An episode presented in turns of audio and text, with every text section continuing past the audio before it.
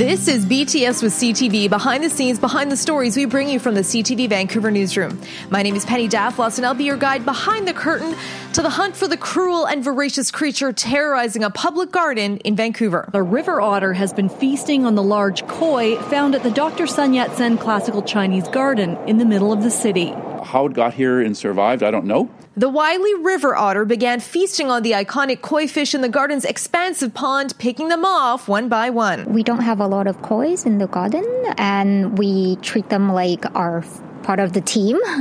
With six out of 20 fish eaten, the park board moved in and tried to trap the semi aquatic mammal with no luck. Stealing bait from traps before slinking freely back to its den. As the cat and mouse game stretched for days, the situation began to draw international media attention, as well as suggestions on how the park board should deal with the ravenous creature. I've heard everything from why don't you just shoot the otter to why don't you bring more koi here and just keep feeding the otter and everything in between. There's a team otter, there's a team koi. A week later, with just three of the decorative carp left, the Vancouver Aquarium managed to evacuate them to safety. But it appears the beloved koi named Madonna, believed to be more than 50 years old, was a victim of the otter's appetite. It's certainly very emotional. Uh, we have people on our team that uh, uh, they, they express a very great deal of sadness. This is a special episode of the podcast because Sheila Scott joins me inside the Dr. Sun Yat sen garden where you spent so many days reporting on Otter Watch 2018.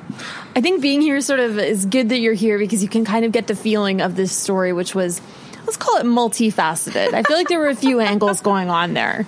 Well, absolutely. And first of all, I was just hoping that for our listeners, you could kind of set the scene because I know they've seen the video and a lot of it was, you know, close ups of the water, looking at the fish. And I mean, you got a couple glimpses of the otter yourself and, you know, you see a lot of close ups on the video, but this is actually a, quite a large area that they were searching for this otter.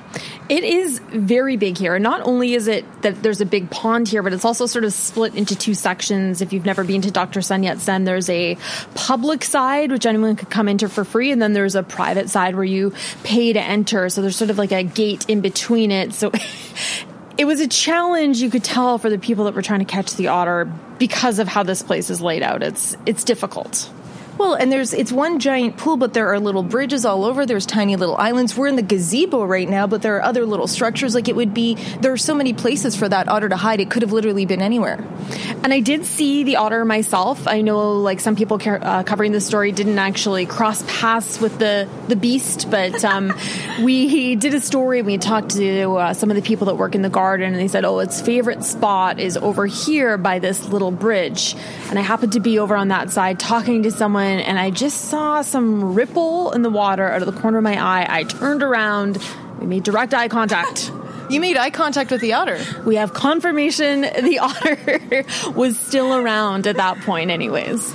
And you know, I guess the oddity of this story is, I think, what helped propel it into an international story. I mean, the Washington Post did an article about it. There have been so many think pieces about this otter and what it symbolizes in the city, but it's amazing to me how much international attention it garnered.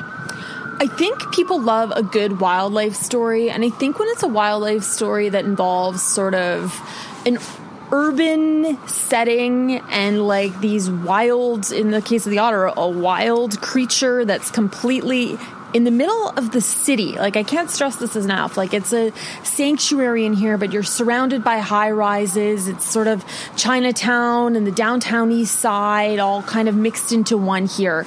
So I think the, the setting of it is part of um, what made it so unusual. And speaking with Howard Normann um, from the Park Board, who did most of the media for this story, the first day, like right after this happened, his first media availability, he was like, I'm surprised people are so interested in this. And then I talked to him after the last press conference after they said that the otter had left, and he said, like, oh my gosh, I've done so much media over the past week and a half. Like, I'm, I'm glad this otter is gone for so many reasons, that being one of them. And I think we've seen other stories. I mean, I'm thinking back to the bear that hitched a ride on a garbage truck a few years ago and ended up outside the Vancouver uh, Public Library. That was huge, and it was a tiny little bear, so those pictures went all over the place. Uh, there was a deer at Stanley Park a couple of years ago. I, I think it was tragically hit by a car and killed after it was kind of wandering through the park.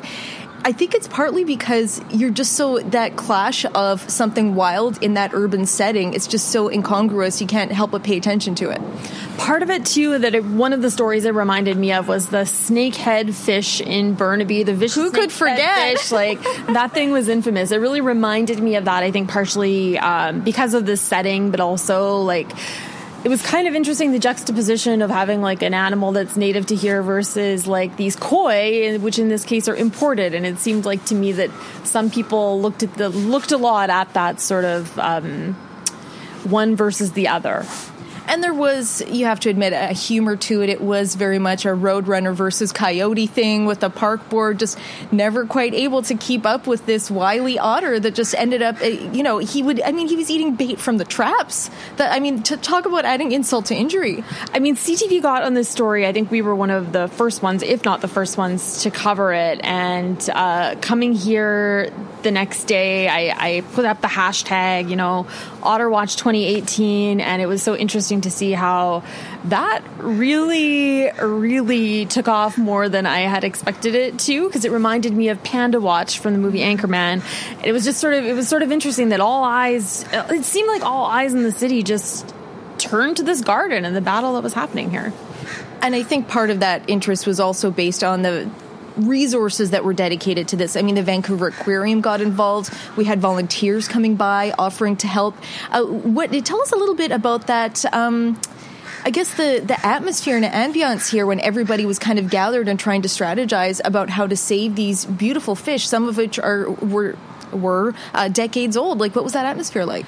It was really interesting on the first day. I don't really think they knew what they were up against at that point. It had sort of that was when the first couple koi had been uh, eaten over the weekend, but they were. Uh, the park board had closed the public side of the park, and this field trip of like high school students had come here, and they were all staring through this like uh, iron gate trying to catch a glimpse and they'd kind of put up some like uh, boards in front of it so people couldn't see in because they didn't want people to be loud because that could spook the otter. It sort of felt like initially they didn't really quite know what they were in for. They were hoping it was going to last a day and then man it lasted well into another week. And then the fact that they've essentially otter proofed this garden is uh, to me it's you know it's it's funny, but it's just another layer to the story. And the fact that it got in in the first place, I mean, this is not connected directly to a large body of water. I believe they uh, they think it got through some storm sewers or something, uh, swimming up a pipe or something like that. Unclear how it got here. I mean, that would be hard to track, but it, it is also interesting to think that, um, you know, we learn through this process that there's river otters that live not too far from here in False Creek and also, you know, in Stanley Park where I've seen them around Lost Lagoon, but it's like a, a fish out of water, right? Like this otter does not belong in the middle of a city necessarily. And that's uh, some people are wondering why did we spend so much time covering the story, but at the same time, other people couldn't get enough of it. And it was almost every day there was some sort of update because now they were planning to evacuate the koi. But I didn't, I, I knew that they were um, somewhat delicate, but I didn't realize that you can't just lower the level of the water and kind of herd them into one side and just remove them. It turns out it's, it's quite a delicate, complex operation. So every day there was a new development that just kept the story going even more and and the appetite was insatiable. I'm insatiable. I mean the the interest online alone through the clicks on the stories told you exactly how interested people were in this story.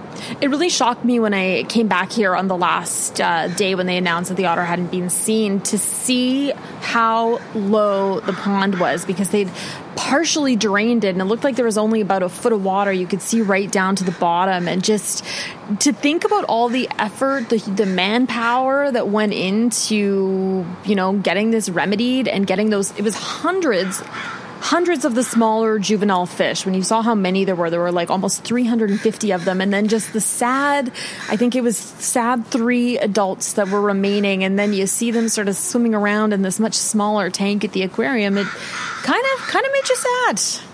Well, because this was a uh, attraction in this garden because koi are rare, and especially, I mean, they one of them was 50 years old. One of the koi fish, which, ma- which makes it worth thousands of dollars, incredibly valuable. So it's not like these were ordinary fish, and I think that's uh, sometimes what the garden struggled to get across is that they're these fish were very special, and they were just so tied to the identity of this. Um, it's not just a tourist attraction; it is a cultural landmark as well here in Chinatown.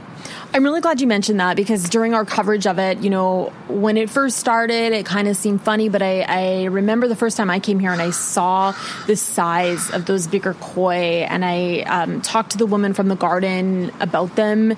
You know, they had names for them, they were so attached to them, and initially they were so worried. And then when I saw her, um, you know, in one of the final days, I asked her, you know, is Madonna still around and she just looked at me and she almost had a tear in her eye and she said no you know we lost her too so i think while the public was laughing about it and it almost like the headline is so funny and you know on the surface is funny it's like there is a deeper there was a deeper level to what was happening here and at the end of the day it was sad and you know we sit here today and you know we look in the water and there's no koi swimming around and they're not expecting to have them back here until spring. So this is an otter that had such an impact from the manpower that was here and also the longevity of its presence is going to be felt, you know, for a few more months. Oh, at the very least. And uh, some people, uh, there was a, a, local writer who's drawn a, a, parallel as well, just since we're kind of more on the ser- more serious side of this you know, the decimation of the koi kind of comes at a time that Chinatown is at a crossroads. And I think for a lot of people who do have family and cultural ties here, the fact that this um, this koi population was was decimated and this, its future was uncertain, that's basically what's been happening to Chinatown. There's been so much development here. There's been so much change. I, I live not far from here, and over the years, I've seen the hipster coffee shops come in and all sorts of, you know, there's a Starbucks in Chinatown that would have been unthinkable, you know, 10 years ago. And just the changes that you see, I think there's just some parallels, and for some people, it's just kind of hit them on kind of a, a cultural uh, family level almost. And I think one thing that they did mention, which was, um, you know, throughout this, and they were talking about that, but uh, the garden specifically said, like, the one silver lining we're basically finding in this is that it's bringing so much attention to the garden, and it is such a beautiful and completely unique space, but it has had the eyes of the world on it for the past couple weeks. And, um, you know, will that continue? I guess we'll see.